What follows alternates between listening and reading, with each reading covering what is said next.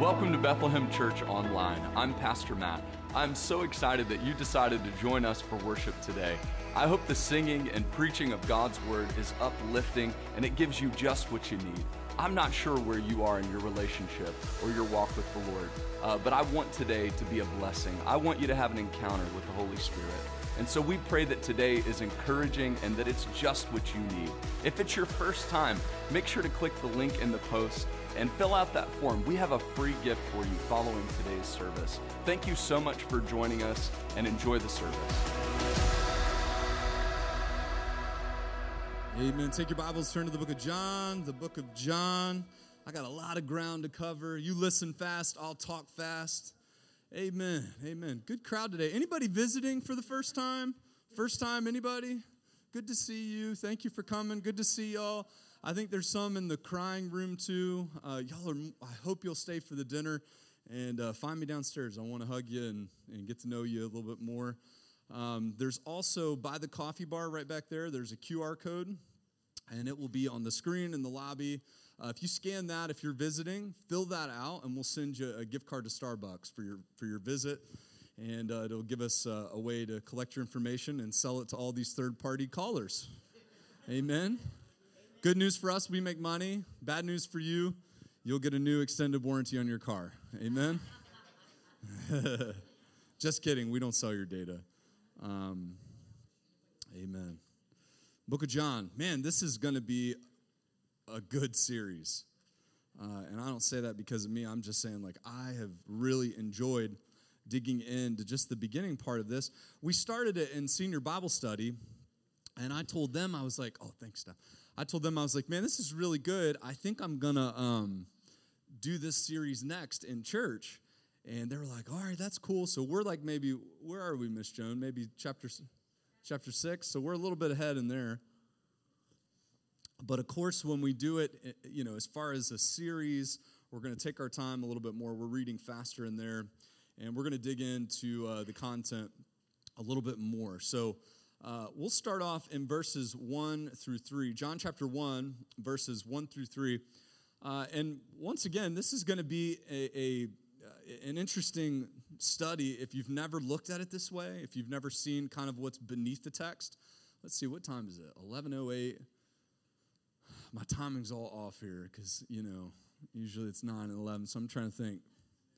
It doesn't really matter, does it? It doesn't really matter. Okay, all right, amen. Because you don't really, we're staying here to eat, so it kind of is what it is. My wife's like, you know, you really need to get your messages down to 35 minutes. I said, okay. She already helps me write them. You know what I mean? So there's that. You guys didn't believe that one at all. but I was like, look, two weeks ago, I'm telling you, two weeks ago, it was shorter. I know it was shorter. And she's like, no, it wasn't. I'm like, yes, it was. It was shorter. And then last week, it, I felt like it was a few minutes shorter. Shorter. Cody's sitting there on the couch. This is during staff meeting. Her and I are having a uh, what, is it, what is it called on, on Bluey? Anybody know? We're uh, what is it? What is it on on Blue? If my kids were here, they would tell me right away. Squabbling. If you watch nobody watches Bluey, Kyle watches Bluey. Who watches Bluey? Come on, I need to know who my people are. Thank you. Oh my goodness gracious. And if you don't watch Bluey, you should watch Bluey. Bluey is amazing. I mean, it's like it's Holy Spirit filled. Bluey is it is scriptural. It is and I'm serious. It is a great show. It's amazing. You should watch Bluey. But they call it squabbling. And uh, Bluey, they're blue heelers in Australia, right? It's a family of blue heelers. And Bandit is the man. He is goals. He is dad goals for sure. But anyway, when him and when Bandit and uh, Chili, who's the mom, when they fight, it's called squabbling, right? So anyway, my wife and I were squabbling in the um, in the staff meeting, and I said, "I'm telling you, two weeks ago it was shorter." And she says, "Cody, go to YouTube." And he's smart, so he's obedient, and he did what he was told to do, which is what I do. And so he pulls up YouTube and she says, Read how long two weeks ago a message was. And he was like, He looks at me, and I was like, Don't do it. And he goes, 54 minutes. and I said, What about, Or she said, What about the week before? 55 minutes. And then last week, 56 minutes. I was like, man, she was right again. She was right. But I'm working on it. I'm working on it. I'm in recovery for preaching too long. My name is Matt, and I'm a pastor. Amen. Amen. So, John chapter 1, verses 1 through 3. I'm a mess. But I have caffeine. Amen the prologue in this book is so if you look at it i don't know look and, and, i hope you came how many came ready to learn something this morning amen i hope you're ready to learn i hope you're ready to dig in i tell folks all the time that are new believers read the book of john anybody else do that when, when someone is growing in the lord and they're starting that phase of you know maybe transitioning from a new believer to prayerfully a christian prayerfully a follower of jesus I'll often say to them, go to the book of John, read the book of John. It, he was, uh, uh, you know, literally the one closest to Jesus. His account it was just unreal. It's, and I always knew it was different. I've grown up reading the Bible, and, I, and I've known reading the book of John, it's a different experience than the other synoptic gospels. Um, you know, if, if you think Matthew, Mark, Luke, and then what? John, four gospels in the New Testament. We're reading the fourth gospel. Uh, and and and this gospel does have a different feel it has a different vibe and so often we i would tell and i'm sure some of you would tell a new believer the same thing read the book of john um, but altogether when we look at it and we study it and we find these differences i, I think that you'll find them interesting uh, i didn't know that thank you uh, i didn't know that this was largely debated the beginning part of, of this book Many people think, uh, I should say, many people did think. It's not as much, uh, it's not as widely accepted today. And I mean, for the most part, I didn't even really know about it, uh, or I hadn't engaged with this too much. But uh, they think that the prologue it has a feel of, a, of an old hymn and that it was a hymn written by someone else and it was added after the fact to the letter to provide clarity for John's perspective. Uh, and when you read it, it, it is, I could get that. It's, it, it's other passage that kind of looks and feels the same uh, as far as the content in the beginning of the prologue is Genesis 1 1, right? In the beginning, God, does anybody know the next phrase of that? Created the heaven and the earth, right? It's the creation account in Genesis 1. And, and if you have studied or read into Genesis, you'll know that that is a song uh, the way the Torah would have read, and those that those Israelites, as they would have accepted it back then, it would have been something that they would have sung. Uh, and there's a rhythm, there's a meter to it, and God said that it was good, and God said that it was good. It's a it's a rhythm, it's uh, poetry, if you will, in that sense. Uh, and the book, you know, the book of John starts in the beginning was the Word, and the Word was with God, and the Word was God. He was with God in the beginning. All things were created through him, and apart from him, not one thing was created that has been created. And that'll be all that we uh, get into today. Uh, but it has the same feel of the Genesis creation account, and it's found in a gospel, uh, which is so interesting. To think about the others, if you read Matthew and Luke, it's going to start with the birth of Jesus and the genealogies and where he came from and how he was tied or tethered, right, to uh, the Jews. And so we're reading and we're studying uh, Exodus, right? And we've been through that. And we're looking at Hebrews and how Jesus is the high priest, he's the sacrifice. And we're connecting ourselves, the new covenant, with the old covenant. We're not abolishing the old, we're fulfilling it within the new. We're not doing away with, it's not like we're, I've heard some pastors say you should unhitch yourself from the Old Testament. That's a bad idea. That's, that's like saying this is the framework, right? Uh, we're going to go over here. We, we laid a foundation for our new house, and we're going to go build on the dirt that's over here. That's really stupid, right? Uh, it's not going to last long. And we could go back to the three little pigs analogy, right? That's a great story. Uh, but it would be essentially a house of sticks without the foundation. And the, the New Testament, the new covenant without the old covenant, is a house of sticks without a foundation. The Old Testament lays that foundation. It shows, it points the way. As Paul said in Galatians, it points the way to why Jesus came, why the gospel, why the good news, why is it even good news? Uh, the Old Testament spells that out, and it gives us that story, the foundation for that story. But going to Matthew, it's it's you're just reading the genealogies. You're reading the beginning, uh, the life of Jesus, and and you know for all practical purposes, if you read the other gospel accounts, you would think that Jesus' ministry was about a year.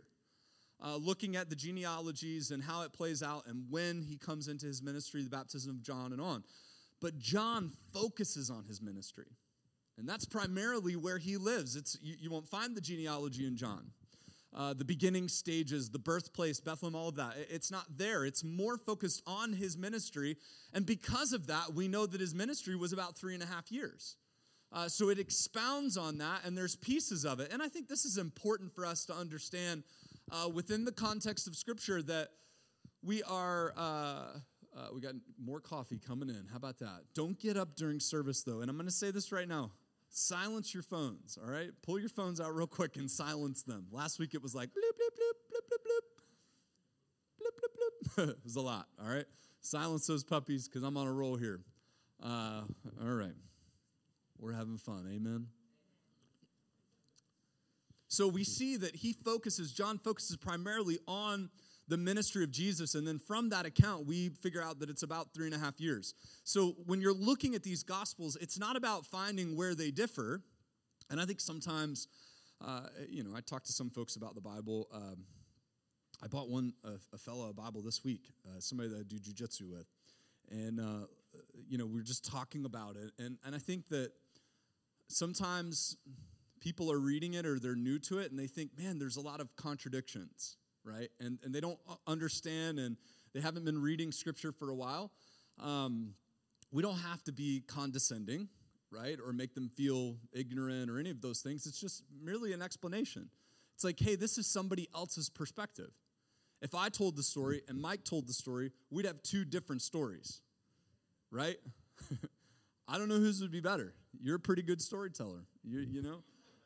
Uh, but the point is, is if you have like a military guy, chief warrant officer slash interrogator, you know, his is probably going to have details that mine doesn't have. I'm going to be talking about like the ice cream truck that drove down the street. You know what I mean?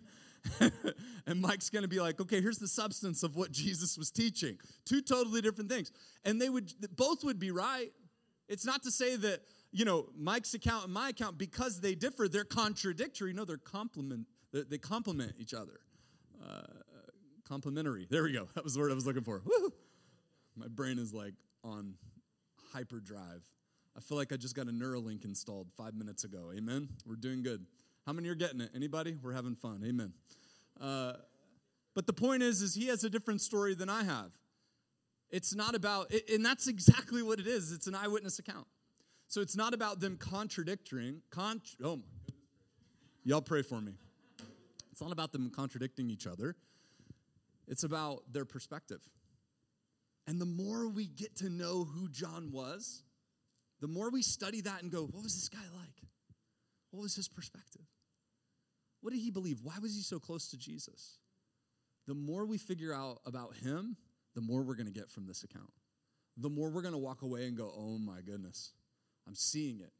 So, on that note, this is believed to be written between 80 85 and AD 90. So if you think about it, right, in the year of our Lord, if the time frame was built around Jesus' life, BC before Christ, AD in the year of our Lord. However, you know, and I know people are trying to rewrite history. Jesus didn't exist. Oh, okay. And our whole time system and count is all built around his life, but he didn't exist. yeah, of course not. Anyway, uh, so 85 years. This is you know, if he was a little bit younger than Jesus, which we think he was, um, it's still 85 years after Jesus' birth. So if you think about that, he was an old man, right? So 80, 85 to 90. We believe written from Ephesus. Now, eh, for, for those of you that are Bible scholars and, you know, biblical geeks, some of this is going to be really cool for you. If you're like, man, I really don't care about this, hello, come on in. God bless you. Amen. Silence your phones. Just kidding. There's fresh coffee right back there. Uh, for some of you that, you know, you've been walking with the Lord a while, some of these things should stick out to you like they did me. And I was like, oh man, that's interesting. Uh, is there a seat? No, let's find them a seat. If we can scoot in. Uh, They need five seats. Okay, we're good. One, two, three. Yeah. All right, perfect. Thank you, Ellison's. What a blessing. Can anybody see why we need a new building? Okay. And there's quite a few folks missing this morning. Amen. I see you online. I see you. Just kidding. I don't see you, actually. Written between 80, 85 and 90 from Ephesus after the destruction of Jerusalem in AD 70 and before John's exile to the island of Patmos. So this was written before Revelation and probably close, like pretty close to that time before he was exiled. Um, the Gospel of John contains no references concerning where it is written, but according to the earliest tradition of the church, John wrote his Gospel from Ephesus. So the church at Ephesus had been founded by Paul on his second missionary journey in AD 52. So if you think about that, founded in, in 52, and we've got some 30 years later, this church was established, right? The church grew under the ministry of Apollos, Priscilla, and Aquila, Acts 18, 24 through 26. Paul returned to Ephesus on his third missionary journey and had an incredible ministry there.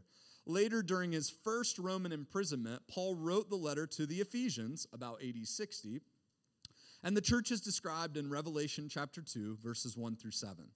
We don't know how old John was when Jesus called him, but assuming that John was a little younger than Jesus, John would have been in his 80s when writing this gospel. Quite old for a time when the life expectancy was much shorter.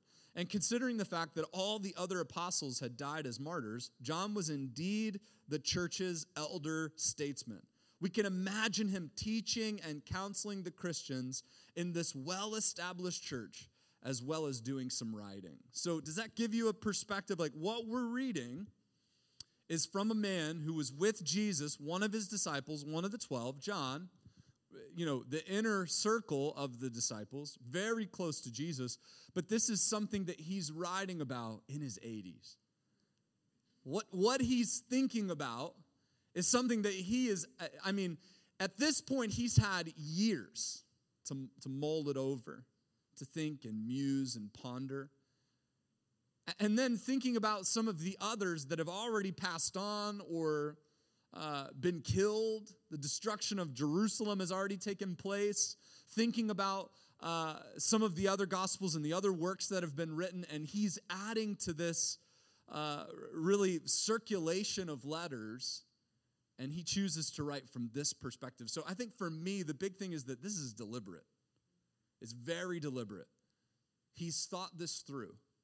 And from his perspective, uh, he, he is not only reaching new believers, new converts, he is trying to deepen the foundation of the ones that have been in this well established church. So, this is a really, really uh, good uh, perspective here on the book of John. Okay, the book of John uniquely, we're just laying some groundwork here. Where there are parables in the other synoptic gospels, there are none found in the book of John.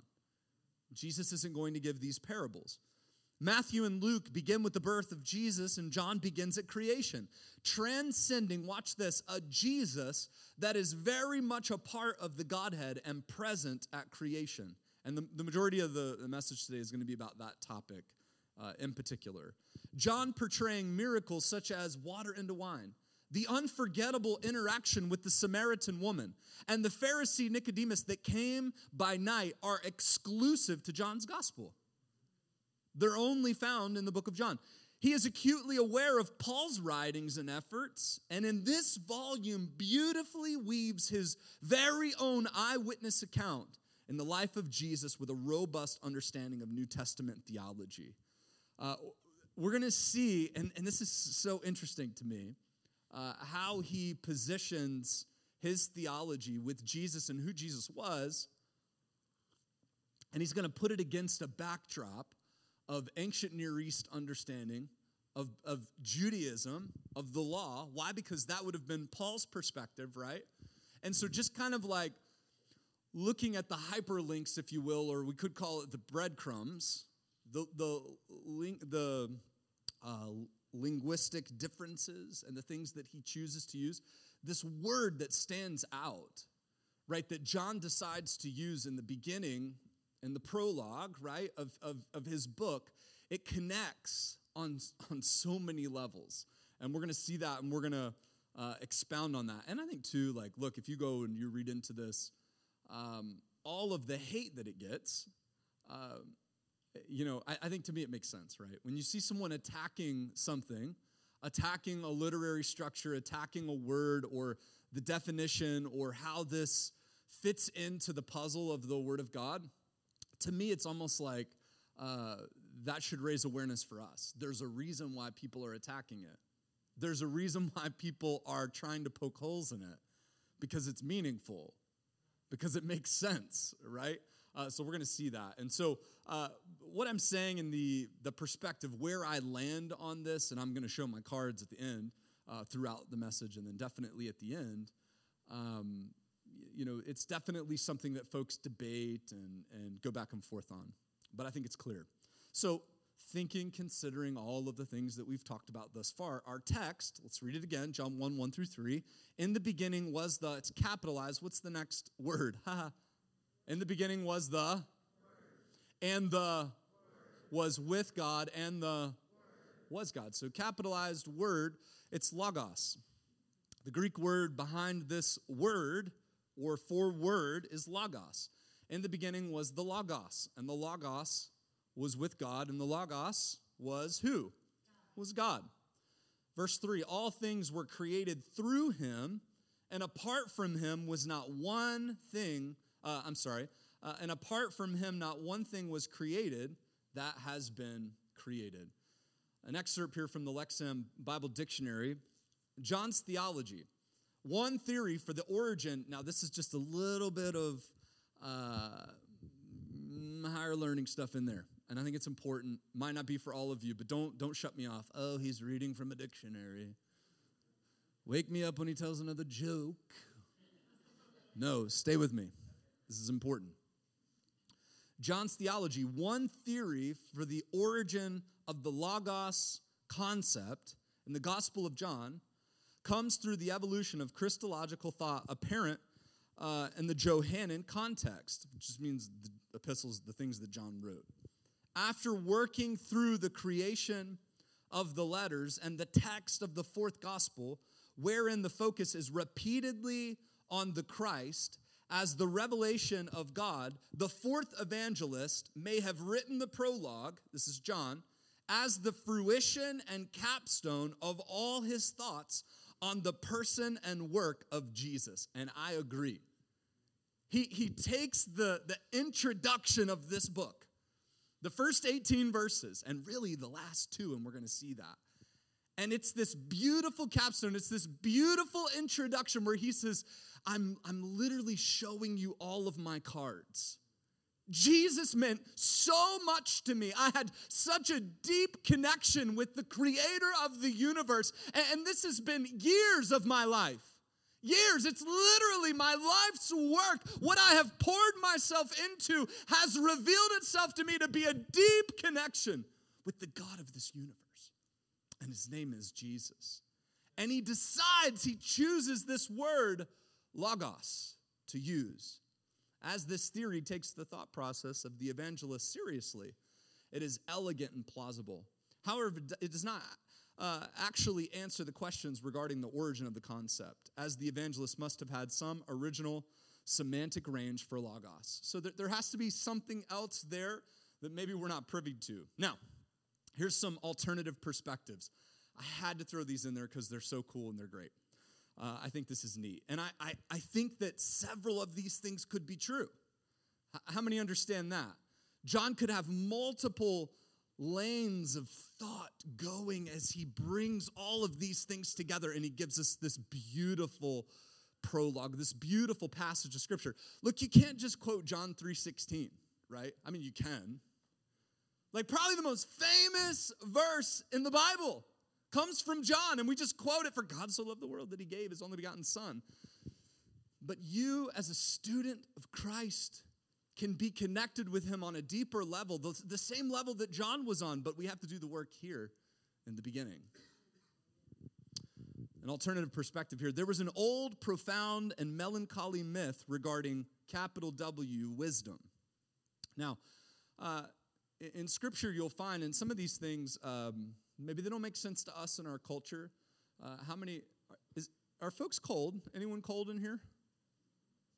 If you're cold, raise your hand. If you're hot, raise your hand. If you're just right, raise your hand. Ooh. Let's turn, let's make sure the heat's on. Yeah. The heat's been on. Chill, y'all. Something's blowing right now. I can hear it. I'm just saying, more people are cold. I'm up here in short sleeves. I don't want to hear it. I've been up here boiling the last few weeks, so hence the short sleeve shirt. Mm. Anyway, back on track here. You'll see words like death capitalized, wisdom capitalized. And what we need to understand is the ancient Near East and the authors of this were paying homage to folks that personified those words. So, stay with me. An old and profound melancholy myth regarding wisdom. It combined two primordial experiences of man. The first is the, this world in which we live was created by divine wisdom. So, regardless of whether or not you believe this or not, is not necessarily important. What's important is that you understand this is what they were thinking. Do you understand? What, what was in the mind of those that were in the Roman Empire during that time? In the minds of those, as it was to the Jew first, but then also to the what? The Greeks and the Stoics, right? And Aristotle and Plato and these folks that were uh, their writings were, were there and they were prevalent. What, what did people believe then? That's what is important. Why? Because this is the time period that Jesus chose to reveal himself. It doesn't matter what they believed back then. What matters is how this is relevant in English now. That is dumb. That's absolutely ignorant. Well, Pastor, that's not very nice. Well, it's not very nice for them to lie, right? The, the idea is that Jesus didn't choose to reveal himself in 2023, 2024. God, I'm behind. I really am. And the coffee's not doing it this morning. If he did, there'd be stuff in the Bible about like iPhones and I don't know, about, you know, AI and you, feel me? There'd be stuff about today and how this relates to man. And people in 2,000 years would be like, what is he talking about? Because who knows where we're going to be in 2,000 years? But it's, it's up to us to go back to that point in time in history and say, what did they believe? What did they understand to be true? So, this is something that they would have understood or known. There was an old, profound, melancholy myth regarding wisdom. The world in which uh, we live was created by divine wisdom, capital W. Wisdom was at the side of God from the beginning. And when he be- began to create, wisdom served him as a supervising architect. For that reason, everything could and would be truly good. At this point, the second primordial experience comes into play. Man shuts himself up against the divine wisdom. No one anywhere wants to know anything of wisdom. Capital W, it's personified. Wisdom is not just an intellectual experience, it is a person. Do you see it?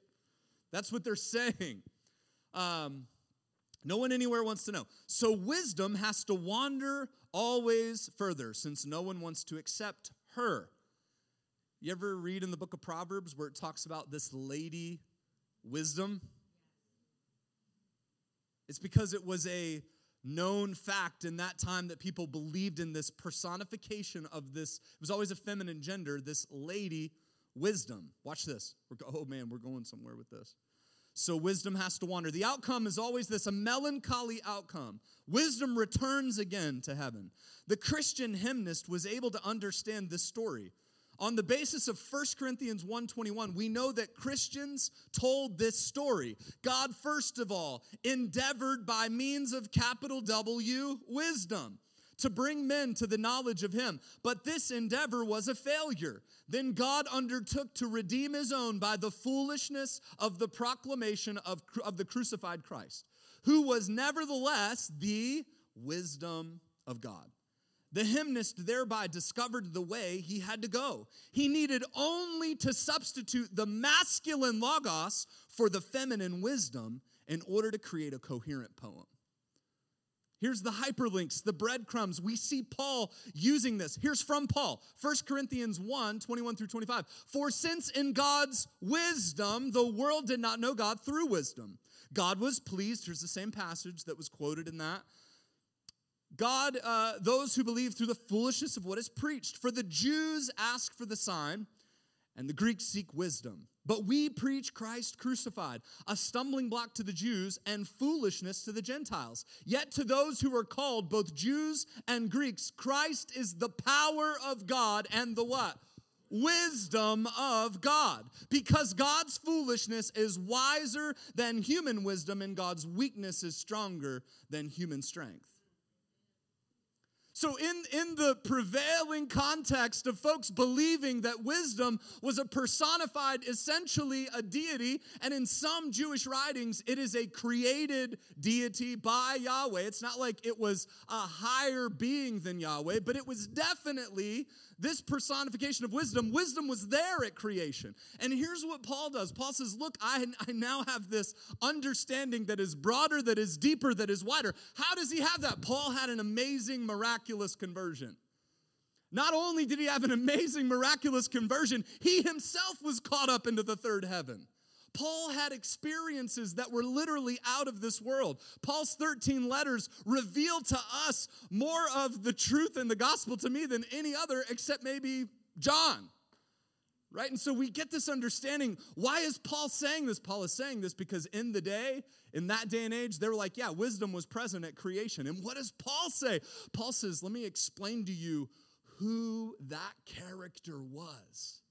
That wisdom character the one that you've been taught from a kid, it's not a she, it's a he. And his name is Jesus. More from the New Testament precedent of a deity living alongside God and still maintaining a monotheistic perspective. Philippians 2, writings of Paul 6 through 10, who existing, I'm just, we're just laying some groundwork here. Y'all okay with that? Everybody take a deep breath. Man, amen. Smells like coffee in here.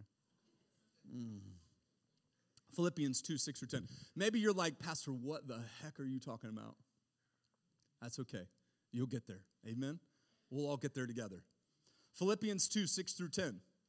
Who, existing in the form of God, did not consider it equality with God as something to be exploited. Instead, he emptied himself by assuming the form of a servant taking on the likeness of humanity. And when uh, he had come as a man, he humbled himself by becoming obedient to the point of death, even the death of the cross. For this reason, God highly exalted him and gave him a name that is above every name, so that at the name of, at the name of, that's right, every knee will bow in heaven and on earth and under the earth Watch this, the beginning. Who existing in the form of God did not consider it equality with God as something to be exploited. Here, here's what we hopefully will have a full, not full, but somewhat put together understanding of God and the Trinity and seeing the Trinity present. If you're in Judaism, there was this two powers in heaven idea concept, right? It's not foreign, it's not completely foreign, but here's what I'm saying to you, church. Many will read the book of John today and somehow they'll come out on the other end and go, Jesus was just a prophet. Jesus was a good man. Yeah, historically, he probably existed. But what does that mean for me? Look, it means everything. It means everything, not just for you, but for all humanity. Why is that? Because John, John chose to write this prologue and say, In the beginning was the Word. In the beginning was the Logos. In the beginning, he uses this word that characterizes someone that transcends not just a human being, not just someone that was born in Bethlehem, but someone who existed with God before any other human being existed. Before anything, even in, uh, in the beginning, God created the heavens and the earth. We see this moment of creation, but in John, he takes it a step further. He goes further beyond where even Genesis 1. In the beginning was the Word, and the Word, the Logos, was with God, and the Word was God. I'm not talking about creation. I'm not talking about heaven and earth. I'm not talking about Adam and Eve. I'm not talking about you and I. I'm talking about God. And before there was anything, there was God, and God was there, and He existed in a community. It was the Father, it was the Son, and it was the Holy Spirit. This is not about us, it was always about God. And before we are ever even entered into the equation, in the beginning, God created Genesis. And John said, No, that's not good enough. In the beginning was the existence of the one that controlled everything. And it's not just this wisdom character. I'm going to use a word that's elevated above wisdom and I'm going to give it a masculine gender so you understand that I'm doing something linguistically that is far above the normal. I'm at, a, I'm at an age where I don't care anymore. I've seen many of my friends and disciples that have been, been uh, killed by the sword or in the fire that have given their lives for Jesus because they know he was who he said he was. And so here's what I'm going to do I'm going to use this word as the word, as the manifestation of God, the Logos. It carries so much weight. And I want you to know that that, that God, supreme being, was present at creation. And not only was he present at creation, look at verse 3 all things came through this member of the Godhead. The Son, the Logos, though, 1 Corinthians 15 28. I'm oscillating between John's words here and Paul for a reason. 1 Corinthians 15 28, when everything is subject to Christ, then the Son himself will also be subject to the one who subjected everything to him, so that God may be all in all. Look, church, Jesus doesn't, please silence your phones. Jesus doesn't assume this role and take it and say, I'm the ruler. Jesus steps into the role that was agreed upon in the Godhead and returns all glory and power to the Father, the supreme being of the universe. How, how is that possible? Well, that is how we are still, there is one God. How is this working? Like it's still one God, but yet it's three. I know it's like mind bending.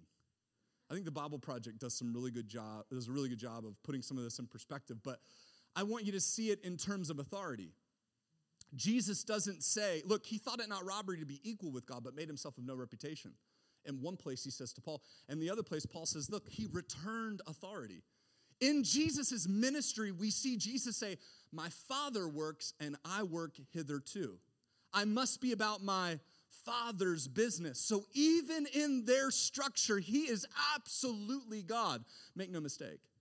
He is a member of the Godhead and, and given another word called the Word, called the manifestation of God, the Logos. But even in that role, they return authority to a supreme being, the Father. Man.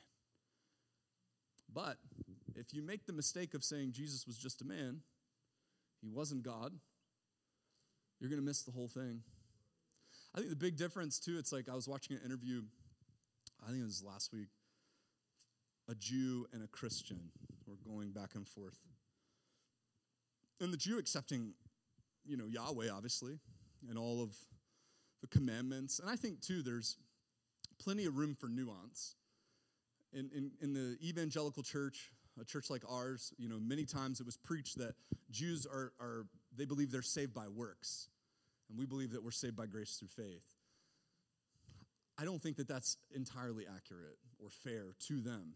I think the big difference between them and us is they don't believe in Jesus. and I think it is a, I think, I think it's massive. And I think it's huge. Right? And even to the point that you see the Jews that were there, he came into his own, and his own what? Received him not.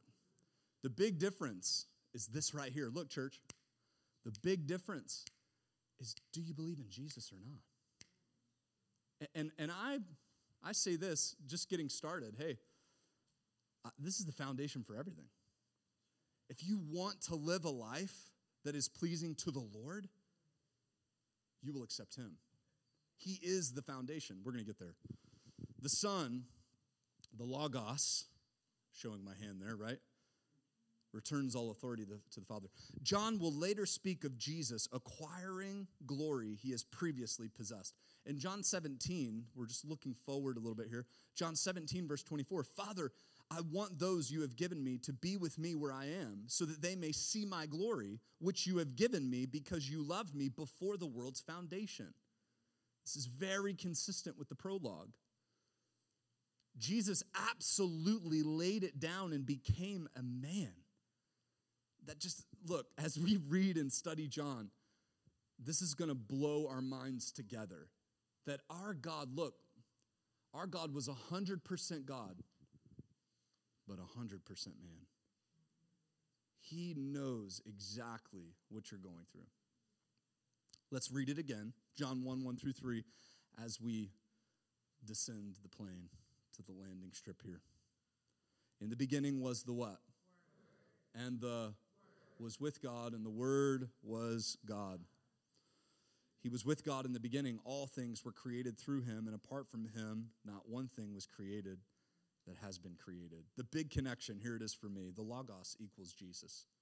The Word equals Jesus. John 1 14, John shows his hand. You ready?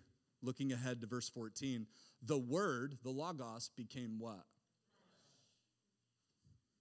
There it is. The Word became flesh and dwelt among us. We observed his glory, who he will later say, Lord, I want you to reveal my glory to them. We observed his glory, the glory as the one and only who? Son from the Father, full of grace and truth. The meaning of Logos in the Gospel of John, the leading use of Logos in its unique sense occurs in the opening chapters of John's Gospel. This is from the Lexham Bible Dictionary. This chapter introduces the idea that Jesus is the Word, the Word that existed prior to creation, the Word that exists in connection to God, the Word that is God, the Word that became human, cohabited with people, and possessed a glory that can only be described as the glory of God as the Gospel of John never uses Logos in this unique technical manner again after the first chapter, and never explicitly says that the Logos is Jesus, many have speculated that the word prologue, word prologue pre, predates the Gospel in a form of an earlier hymn or liturgy. However, there is little evidence for this, and attempts to recreate the hymn are highly speculative. While there are multiple uh, multitude of theories for why the gospel writer selected the logos concept word, the clear emphasis of the opening of the gospel and entrance of the word into the world is cosmological, reflecting the opening of Genesis chapter 1. And I concur with this. Watch this. The case for Jesus is so unbelievably strong.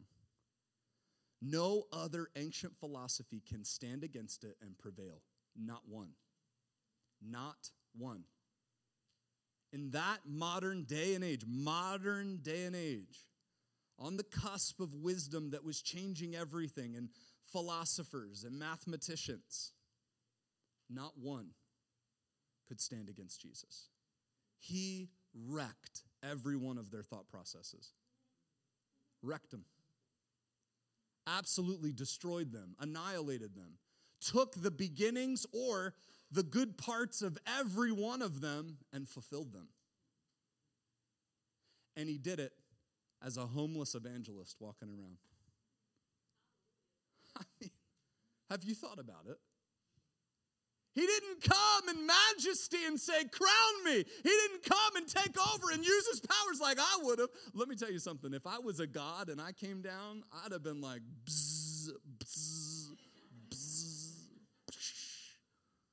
I'd have been like,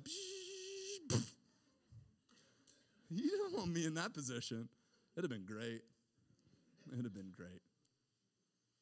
He thought it not robbery to be equal with God, but made himself of no reputation and took upon him the form of a servant and was made in the likeness of men. And being found in fashion as a man, he humbled himself and became obedient unto death. Death, another one of those words that was personified the underworld, the place where Hades was reigning, right? In that sense. He subjected himself to the essence of humanity. Did not rise above it, as they even, we'll see in Palm Sunday here in a few weeks, as they tried to crown him king, he knew his purpose and he knew why he was here. He was absolutely God, though. Unbelievable. No question about it. He was there before the foundation of the world. Colossians chapter 1 verse 17, he is before all things and by him all things hold together. Do you believe that church? I got three things for you this morning. Number 1, God has always been. Do you believe that, church? Come on, somebody say amen. amen. God has always been. Number one, God has always been. Say it with me. God has always been. Always. What is John getting at in the first three verses as we embark on this study together? He, he's trying to, he's, he's telegraphing it. He's saying, Hey, I, I want to get this party started. I'm about, I, I'm about to graduate to the Isle of Patmos, and I don't think I'm coming back. I'm in my 80s. I'm going to write this now. I'm going to give you the perspective of, of everything that I have to offer the church. And here it is God has always been. Oh my goodness gracious. John shows the existence of God before any other thing. Number two, God created everything, and there is nothing that exists that wasn't created by God. Did you see it? Did you read it with me in verse three? Everything means what? Everything means what? Great job. everything was, it means everything. There's nothing that surprises God. God created everything, and there is nothing that exists that wasn't created by God. What if there's aliens? I hope there are. Once again, let's go back to the previous. Let's go back to the previous uh, joke that I told a minute ago. If I was God, right? That whole thing, whatever that was. If I was God, I would create aliens. I mean, wouldn't you? I would be like, watch this. I'd be like, hey, y'all, check this out. Look what I made. And they'd be like, in the cylinder driving around. I'd be like, yes. I mean, this is amazing. Look what I can do. That's why you don't want me being God, right? I'd be like, yes, this is, this is awesome. God can create aliens if he wants to create aliens. I'm sure he didn't call them aliens. Have you read the Bible? There's some funky looking creatures in there. Y'all are worried about a, a little slimy green thing with big eyes. And I'm like, I'm worried about the thing that looks like a lion with eagle's wings. You know what I'm saying? My kids last night, we were watching that uh, Percy Jackson series on Disney Plus. Anybody watch that yet? That thing is terrifying. Holy cow. Last night, all three of them uh, were knocking at the bedroom door. Can we sleep in here? Can we sleep in here, mom and dad? And I'm like, no. you got a Belgian Malinois right here. What are you worried about? You can sleep out here with a dog in the hallway. I ain't, shoot, you ain't sleeping in here. Get out of here. Just kidding. They all slept in my room. Was terrifying. I was like, man, this, and this is like based on Greek mythology, right? And I'm like, this is similar to when people talk about like what they watch and what they don't watch and standards, and, and, I, and I get it, right? Not everything is age appropriate, and you shouldn't watch some of these crazy things. But once again, I say, have you read the Bible? There's a lot of crazy stuff in the Bible, stuff that you don't want to read your kids before bedtime. Stay in the safe zone right? I'm going to read you a proverb before bed, right? Not where Jael drove a nail through the head of a male. You know what I'm saying? It happened. It's rough. There's some crazy things. Anyway, my point is, is like we're so like, look, bah, bah. We are sheeple. Do you like that? Who cares if there's aliens? The government is like, this is great. We're going to tell them aliens exist and we can control them. Who, whatever. It's like that, that movie Don't Look Up, right?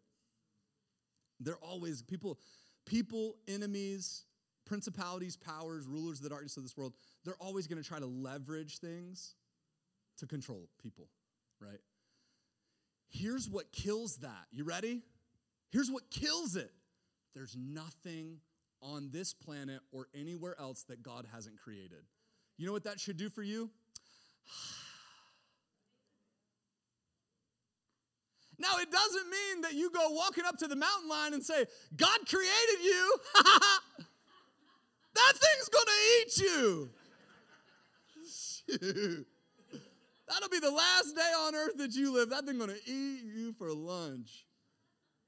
It doesn't mean that there aren't dangerous things. It just means that I don't have to question my entire existence. Because John, John says this your existence is predicated on God, not aliens.